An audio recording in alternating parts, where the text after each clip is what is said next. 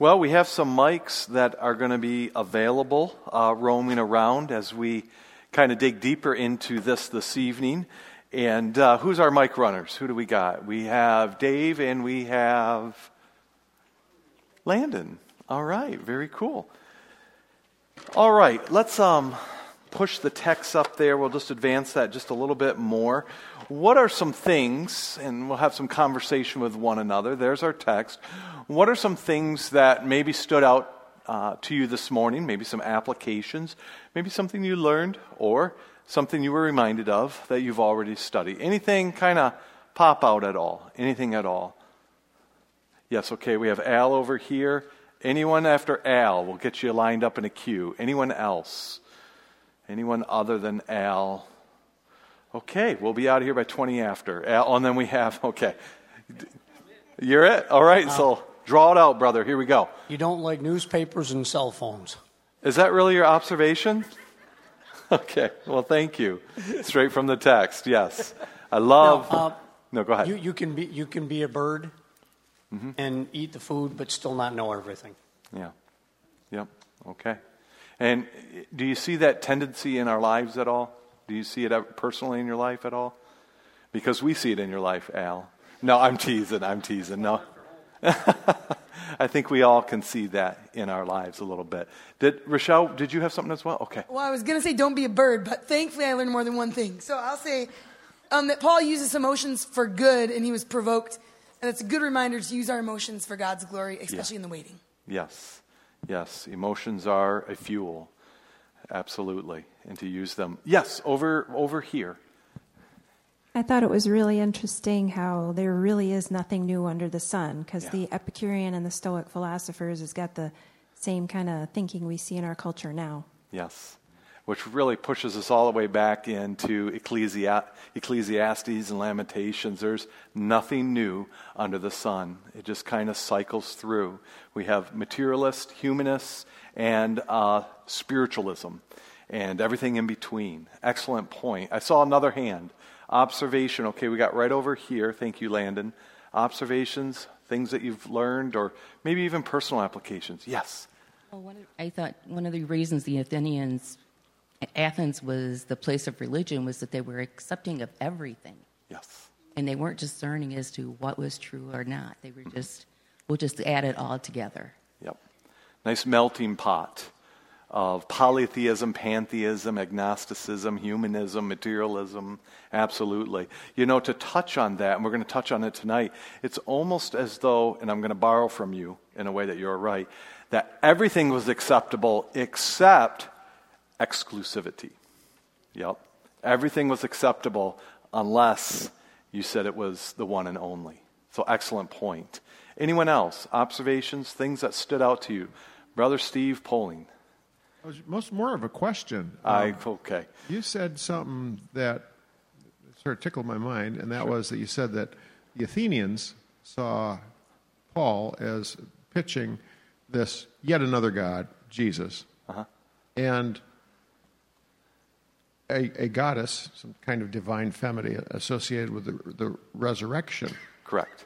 Where did I'm, I'm thinking, wow, that's sort of I'd never heard that before. How did the resurrection get? How did they construe Paul's message into this notion that the resurrection Absolutely. um, yeah. is some kind of divine feminine? Okay. Excellent question, Steve. Anyone else that uh, actually I say that because we are going to unpack it in just a little bit, so you'll you'll get a thorough answer that I made up out of thin air. No, I'll be honest with you. I was studying this week, studying studying. I don't know about you, but I'm studying, so I'm like, I'd never heard of this before in my life, and I'll tell you how we got there. But we will be answering that. Um, what's that? Yeah. Yeah. It, it, it's, it's interesting that Paul actually abandons the topic of resurrection for a little bit. And then he returns to it in verses 31 through 32. You'll see that in the, your copies. Barbara. Yes. reason. Again, I mean, we've seen that in how many weeks now Paul sits down and reasons with them. Reasons. And he's not haranguing, he's reasoning with them. Yeah, he's dialoguing. He's having a one, a two-way conversation. Absolutely, something we all could could could uh, do well to do more of in our lives. He knew the answer. He had mm-hmm. the answer from the beginning. Mm-hmm. But he gave them time to ask their questions and mm-hmm. go through their own process. Excellent point. Excellent point. It's almost as though you spend the whole week with a, a theologian or so. I'm joking. Barbara teaches me more than I do her. Any other uh, observations, things that you saw? Anything else? Okay, we got over here. Uh, just that God gave Paul an open door during that time, as he does for us as well. Amen. Amen. And to borrow from that or to um, jump on the coattails of that, his opportunity was while he was waiting. While he was just waiting for his brothers, uh, Timothy and Silas, to show up. Anyone else? Observations, thoughts? Go, okay, we have. his spirit was being provoked, you know, oh, you know, that we would listen, you know, he's listening to his spirit. His spirit was being provoked, and, you know, that we would do the same thing. And Yeah. of course, we listen and don't Yeah. always act on it. Yeah, his spirit was being provoked. Yep. Excellent. Any, um, Tim. You know, I'm always surprised how God prepares people for a certain situation. And in my opinion, Paul's the only one with his background and his training that could actually even reason with these people in a way. And for me, it's like God is always preparing me for a certain situation. So I have to be ready. And Paul was ready while he was mm-hmm. waiting. Yep. Amen. Thank you, Tim. Anyone else? Going once. Going twice. Awesome. Okay. Now that we kind of reminded that, let's have a brief word of prayer. We'll ask that the Holy Spirit would be our primary teacher and that we would be able to see what he intended to mean in this text. Gracious Father, we come before you. We thank you for your good and perfect gift, Jesus Christ. We ask that your Holy Spirit, that you give us as a deposit until the day of redemption, would help us to understand your word, um, not just intellectually, but um, within our heart as well in our applications. We pray that the Holy Spirit would open our eyes and our ears to your word. Um, and it's in Christ's name we pray. Amen. All right, so here we go. We're going to dig in a little bit deeper into this text. We're going to start out with the words um, full of idols. I think it is. Yes, there it is. Observing that it was full of idols. Now, interesting enough, one uh, uh, book I was reading by the, by the author Stott, Scottish guy, says that the words full of idols in the Koine Greek here could also be translated submerged in idols. I like that imagery there. The city was submerged in idols. Another way to translate it was a, a forest of idols. It was overgrown with um, idol worship and pagan gods. And I just kind of like the imagery of that because it's going to help us understand kind of what Steve Poling brought up about how did we get to this, this misconception that Paul was trying, and I, I'm going to say this, and it is not to say it out of shock value. I do not want to teach out of shock value, but it's in the text here, so I'm going to just bring it up in kind of a contemporary general term. How the Athenians thought mistakenly that Paul was teaching about Jesus and um, the goddess resurrection, if I could put it in more. They mistakenly thought that uh, they were teaching Jesus and the one he was dating. Now, I don't mean that in a shock value. You're going to see that come up here. And it starts here. He seems to be, in fact, we're basically going to get one or two applications out of our digging deep in here, and the biggest one will be in this. He seems to be proclaiming strange deities. Now, here's start out with just a fun fact here. I don't think this will change your world too much, but the word deities here can be translated, and this kind of leads us into the shallow waters before we get into the deep waters. This word deities here can be translated in a way that could refer to whether it be a demon or any kind of pagan deity, really any spiritual being. They are surrounded by and submerged in a forest of idols. So they throw out a word here that is for pagan uh, deities, really, um, or idols, or any statue. That what they do here is they use a word to point into the general direction of anything outside of the material world. He is talking about spiritual deities, whether demon, angel, or God. Now, to be honest here, the Athens enjoyed, and, and, and, my sister here brought this up, they enjoyed learning about many deities. They enjoyed this. This is not like this is a strange thing for them, i.e., there's two statues for every one person in Athens.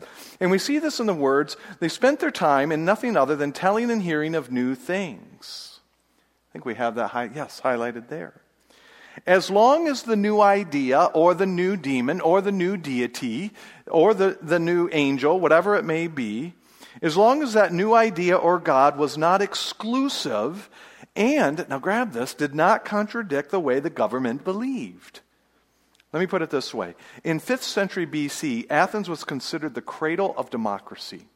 The cradle of democracy. And they would tolerate and be open to almost any new teaching or religion or deity or worship style as long as it did not declare exclusivity or contradict the government. Hmm. There might be some surface level application coming to here. Cradle of democracy and was accepting of anything as long as it was not exclusive. If only we could relate culturally to this in any way, shape, or form. As my sister brought up over here, there's nothing new under the sun. But not much changes with man. I think it's important to note that how they were treating Paul at this time was very much the way they would have treated many people who brought in new ideas. Curious, they wanted to hear about it. It's not like they know Paul represents Christianity at this time, to be honest with you, or at this point. Christianity, in many ways, is in its infancy, and they would have heard, at least, I think, fair to say, a very little bit about this resurrected Christ at this time, especially in Europe and in Athens. In fact, if you remember this morning, I told you that Athens was the intellectual uh, um, um, center of the world, if you will, where we had Socrates, Aristotle, and, and Plato that made this their home. For instance, they're not treating Paul any differently than they would other people. Now, they will in a minute, but let me start out with this. Little interesting fact. When Socrates came into Athens teaching about strange deities, he also believed in many pagan gods. Plato actually addressed Socrates in very much the same way Paul's being addressed by the Epicureans and Stoics at this time. This is an actual, um, um, uh, I don't want to say copy, it's a um, quote from Plato who is writing about Socrates in 399 BC. And he said this. Now, this is roughly 2,400 years old. Plato wrote this Socrates is a wrongdoer because he corrupts the youth and does not believe in the gods the state approves of, all right, that the state believes in, but he teaches in other gods. They didn't like that. And it is here that we begin to see a sea change in the text that, that Steve brought up a little bit ago. Now, one thing that would have made Paul's teaching strange is because he was preaching Jesus and the resurrection. I want you to grab that. Now, this is where we're going to dig in a little bit deeper and we're going to notice something, and I, I think that most of us have never seen before. All right? And I know I haven't as well. He is strange because he is preaching Jesus in the resurrection. Notice he started with the resurrection. When he began teaching them, it says right up there, if we can help me find it right here, no, right there in the orange. He was preaching, let's back that up. Jesus was preaching, uh, or Paul was teaching Jesus and the resurrection. So he starts his sermon delivery with that. I want you to follow me here. Now we can hit the button. This is a very polytheistic culture. Okay? This is not westernized America. It's not West Michigan, and it's not the northeast side of Grand Rapids. This is, this is Athens, and they are very polytheistic. And by polytheistic, what do I mean? Throw out some words. What is polytheism? Many, many, many, many gods. You could say submerged in them. That's important to our approach of interpreting this text. We talked about what polytheism means. Now look closely. With polytheism in mind, not monotheism that we grew up with, but with polytheism in mind, I want you to look at the words again very closely. Jesus and the resurrection. Now, we see this in westernized Christianity in, in our eyes, and we have the whole Bible. We have 2,000 years of after Christ. We have, we have the Puritans. We have our forefathers. We have church history. We have commentaries. We have John MacArthur, who corrects the Greek. Okay? I tease him. I appreciate his ministry. He's a thorn in my side. Now, let's move forward, all right? I, I read all those books. In our eyes, all right, we have the whole Bible and a lifetime of teaching and understanding of what this means, Jesus and the resurrection. Frankly, even those who have very little understanding of the Word of God, who are lost, who are atheists, understand the term Jesus and the resurrection. These people in Athens, however, in a very polytheistic culture, all right, they see it as polytheistic Europeans who have never heard of Jesus. Now, I want to stop here for a moment. How important it is. We must stop trying to inter- interpret the Bible the way we see it today and how it just relates to us on the surface. Now, there is some surface value to that. I'm not just throwing that away. I'm just saying there is deeper meaning to first see it through the eyes of the original recipients and how they would have took it so then we could translate it and bring it into our lives today with a current application that is accurate. That's what we need to see it through here. Now, here's where it's going to start to pop. Pop. Jesus here is a proper name written in the masculine gender. All right? The word resurrection in the Greek is the word anastasius, and it is written in the feminine gender.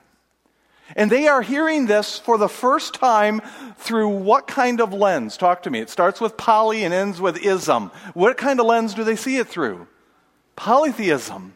Many, many gods submerged in them, forests of them. So, what we have here is a masculine proper name, Jesus, and a feminine gender name, Anastasius, resurrection. Now, look at the word strange deities. Is it in the singular or is it in the plural? Talk to me, class, church. It's in the plural. Deities is in the plural. You and I see these words and we see Jesus in the resurrection. We think about the one true God and what he did so that he might conquer death and we might have life. That's just how we see it. They, all right, that is not how they thought. They think, because of a polytheistic culture of many gods, that Jesus is masculine and Anastasius, the resurrection, is feminine.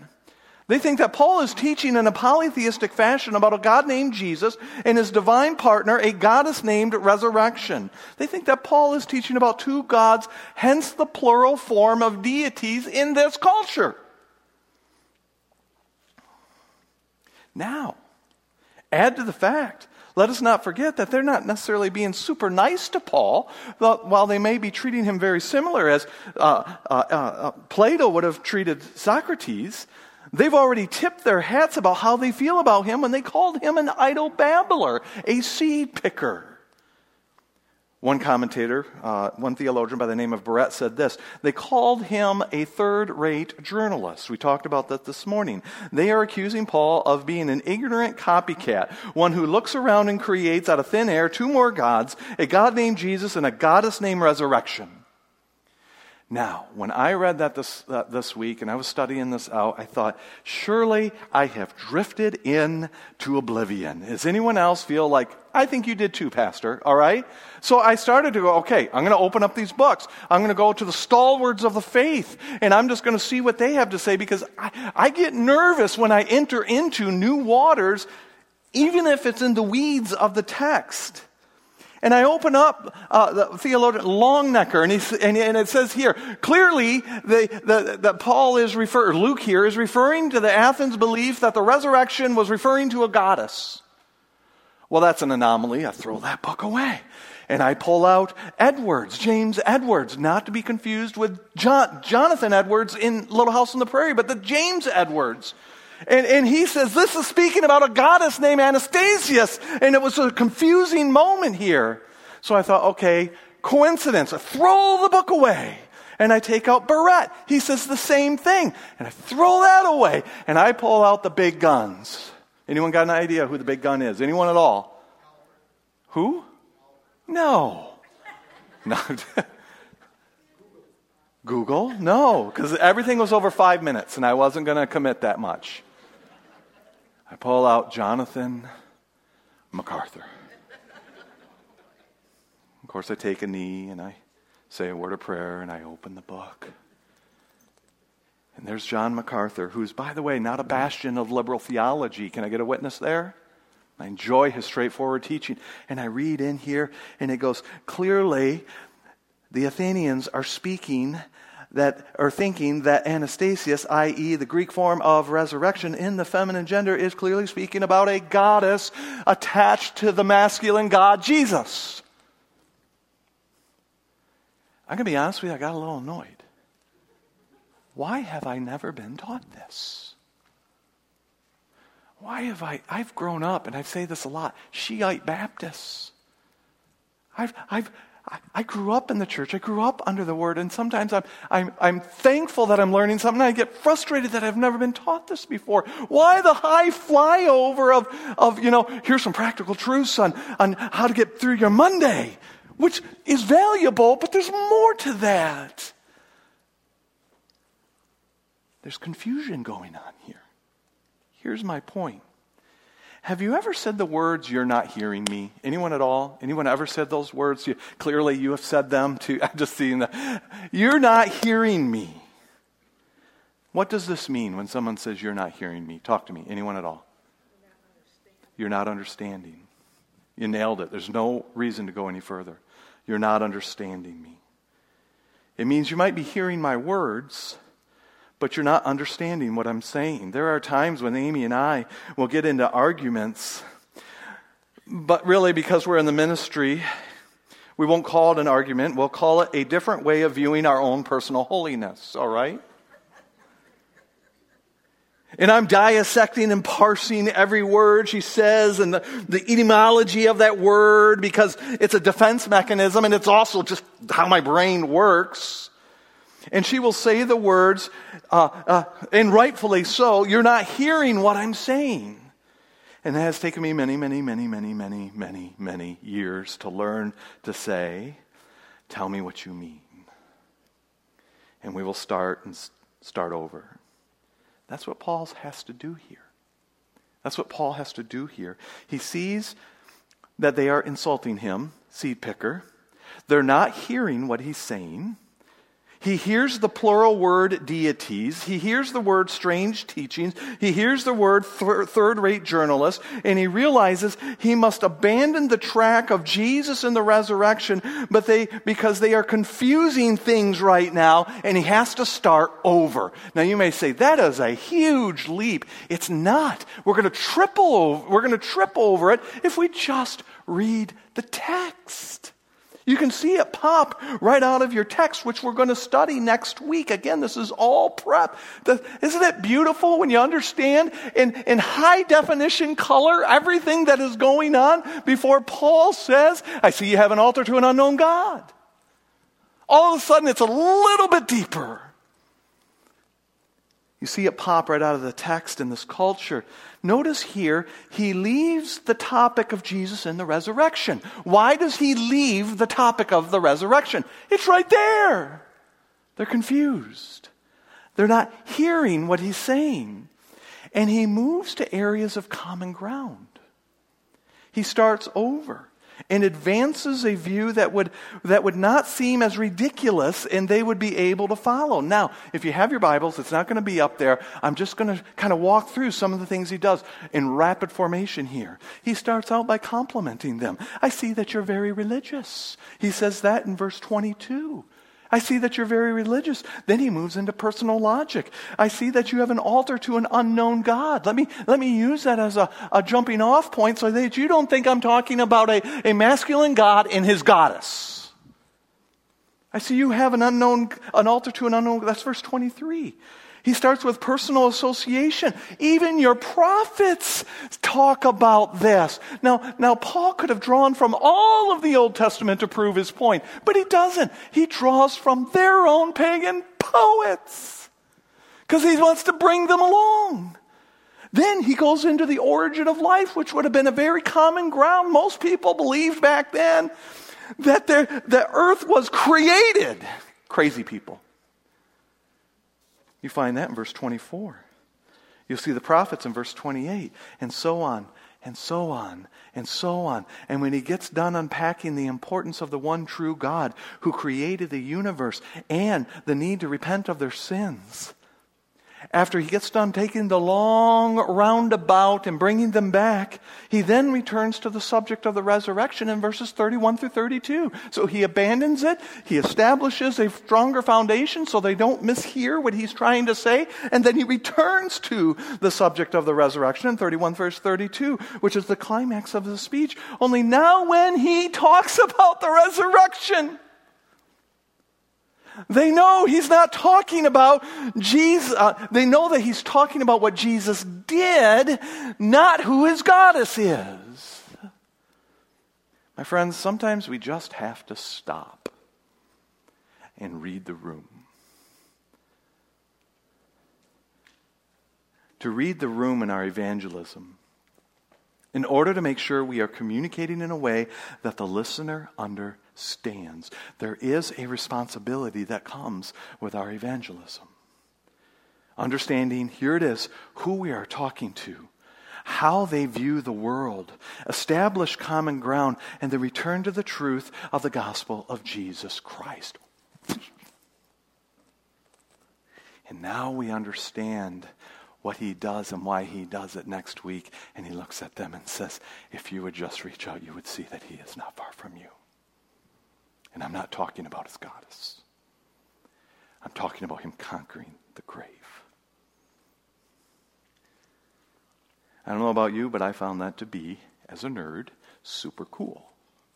Now, with all that being said, we'll peel back all this busyness and all that we understand, and we'll just let the pure text be our application. Oh, wow. You guys are getting out early? You're welcome. Now, why, while Paul was waiting, he wasn't idle, he was proactive. After he has traveled 200 miles, and he is waiting for his brother in Athens, the intellectual and religious center of the world. His spirit was angered, reviled. He hated what he saw. And it was, all of that was within him as he observed that the city was submerged in idols, the application that falls from that. Do we get necessarily upset or appropriately upset when God's glory is taken from him and in our own lives. This is, the application just starts bleeding out in between the text here. So he reasoned, brought that up. He reasoned and had dialogue in the synagogue with the Jews, which is his custom to the Jews first and then to the Gentiles. But he just didn't huddle around people who held the same political views or made himself comfortable he had the audacity to make his way into the marketplace every day in between the Sabbath as he waits for his brothers and talk to anyone who happened to be present. Even the bookends of society, humanism and spiritualism, were conversing with him. And some were saying, What would this idle seed picking babbler wish to say? And the application that falls from that are we more than seed pickers in our knowledge of God's word? Or are we comfortable with high flyovers that make us just smart enough to help us sleep at night? He seems to be a proclaimer of, of plural gods. He seems to be preaching about Jesus and the goddess Anastasis. And, they, and, and Paul says, you know what? I'm going to read the room here. And they took him and brought him out to Areopagus, saying, May we know this new teaching in which you are proclaiming, for you are bringing up some strange plural things to our ears. So we want you to know what we want, we want to know what these things mean. And then Luke sees the irony in the margin of the page. He says, You know what? They're calling him a seed picker, but they did the very same thing. And next week, we'll see Paul take a breath with all these majestic buildings around him scattered with pagan gods and see that they're not hearing him. And he will start all over. He will find common ground. He will use it as a launch pad to bring them back to the resurrection. And if you look closely, the repentance of sin. Repentance is necessary for salvation. It is a gift. It is the kindness of God that leads to repentance if you don't see repentance in your life, both positionally and sanctificationally, if I could use that word, you might want to revisit the point of salvation. Because it is the kindness of God and it is a gift. And he starts all over and then he comes back to the resurrection.